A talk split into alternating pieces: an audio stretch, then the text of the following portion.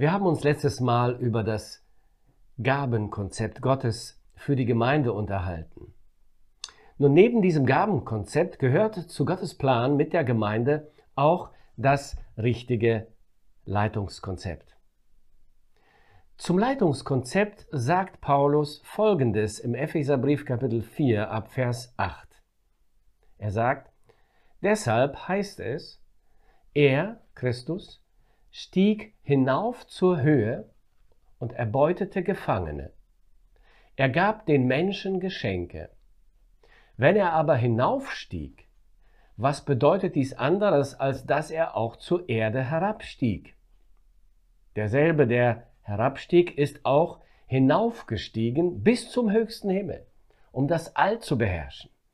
Und er gab den einen das Apostelamt, andere setzte er als Propheten ein, andere als Evangelisten, andere als Hirten und Lehrer. Zusammengefasst heißt das Leitungskonzept der Gemeinde Christus, der Sieger und König des Universums, leitet seine Gemeinde. Er verteilt die Gaben, wie er will, und er setzt seine Diener zum Wohl seiner Gemeinde ein, wie er will. Was ist mit dieser geheimnisvollen Andeutung gemeint? Er erbeutete Gefangene, er stieg hinunter bis in die Tiefen der Erde und er stieg hinauf. Hier haben wir es mit einem antiken Bild eines Eroberers zu tun. Ein mutiger Eroberer fiel in Feindesland ein, ging bis in die Hauptstadt des feindlichen Landes, besiegte den König, nahm Gefangene und auch kostbare Beute mit und kehrte in einem triumphalen Siegeszug heim. Er kehrte heim gefeiert und umjubelt von seinem Volk. Und nun verteilte der Sieger seinen treuen Leuten Geschenke, so wie er wollte. Jeder bekam das, was der König für ihn für angemessen hielt. So sagt Paulus, verhält es sich auch mit Christus. Er stieg zur Erde hinab ins Feindesland. Denn Satan war der Fürst dieser Welt. Sünde beherrschte und versklavte die Menschen.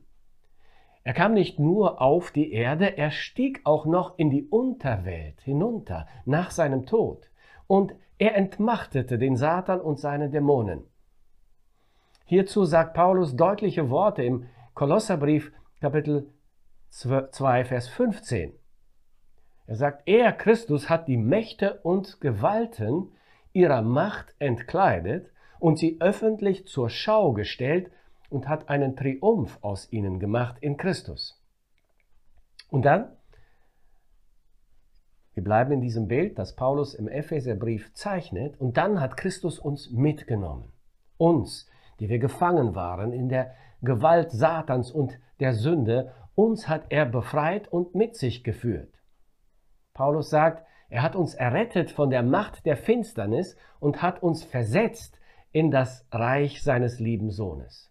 Danach ist er hinaufgestiegen, hoch über alle Macht und Gewalt, um zu herrschen. Derselbe, sagt Paulus, der herabstieg, ist auch hinaufgestiegen bis zum höchsten Himmel, um das All zu beherrschen. Christus ist also absoluter Herrscher und König und er erfüllt das Universum. Er teilt nun Geschenke aus und gibt uns Gaben, damit wir in seinem Reich mit dienen können. Deshalb heißt es, er stieg hinauf zur Höhe und erbeutete Gefangene, er gab den Menschen Geschenke. Und schließlich, er setzt seine Diener ein in der Gemeinde und für die Gemeinde.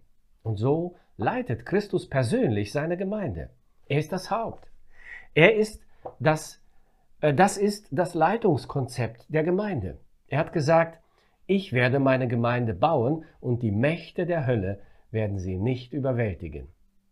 Christus leitet seine Gemeinde durch sein Wort und durch den Heiligen Geist. Die Gemeinde ist daher verpflichtet, sich an das Wort Christi, an die Bibel zu halten. Wenn eine Kirche oder eine Gemeinde das Wort Gottes missachtet, bestimmte Wahrheiten oder Prinzipien der Bibel außer Kraft setzt oder eigene Ideen oder Prinzipien anstelle des Wortes Gottes setzt, dann lehnt diese Kirche oder Gemeinde die Herrschaft Christi ab und hört auf, Kirche oder Gemeinde Jesu zu sein. Wenn aber eine Gemeinde sich unter das Wort Christi stellt, Christus folgt, seiner Leitung, seiner Führung folgt, dann geschieht das, was die Gemeinde in Jerusalem erlebt hat. Dort heißt es, sie lobten Gott und waren angesehen bei dem ganzen Volk, der Herr aber tat täglich zur Gemeinde hinzu, die gerettet wurden.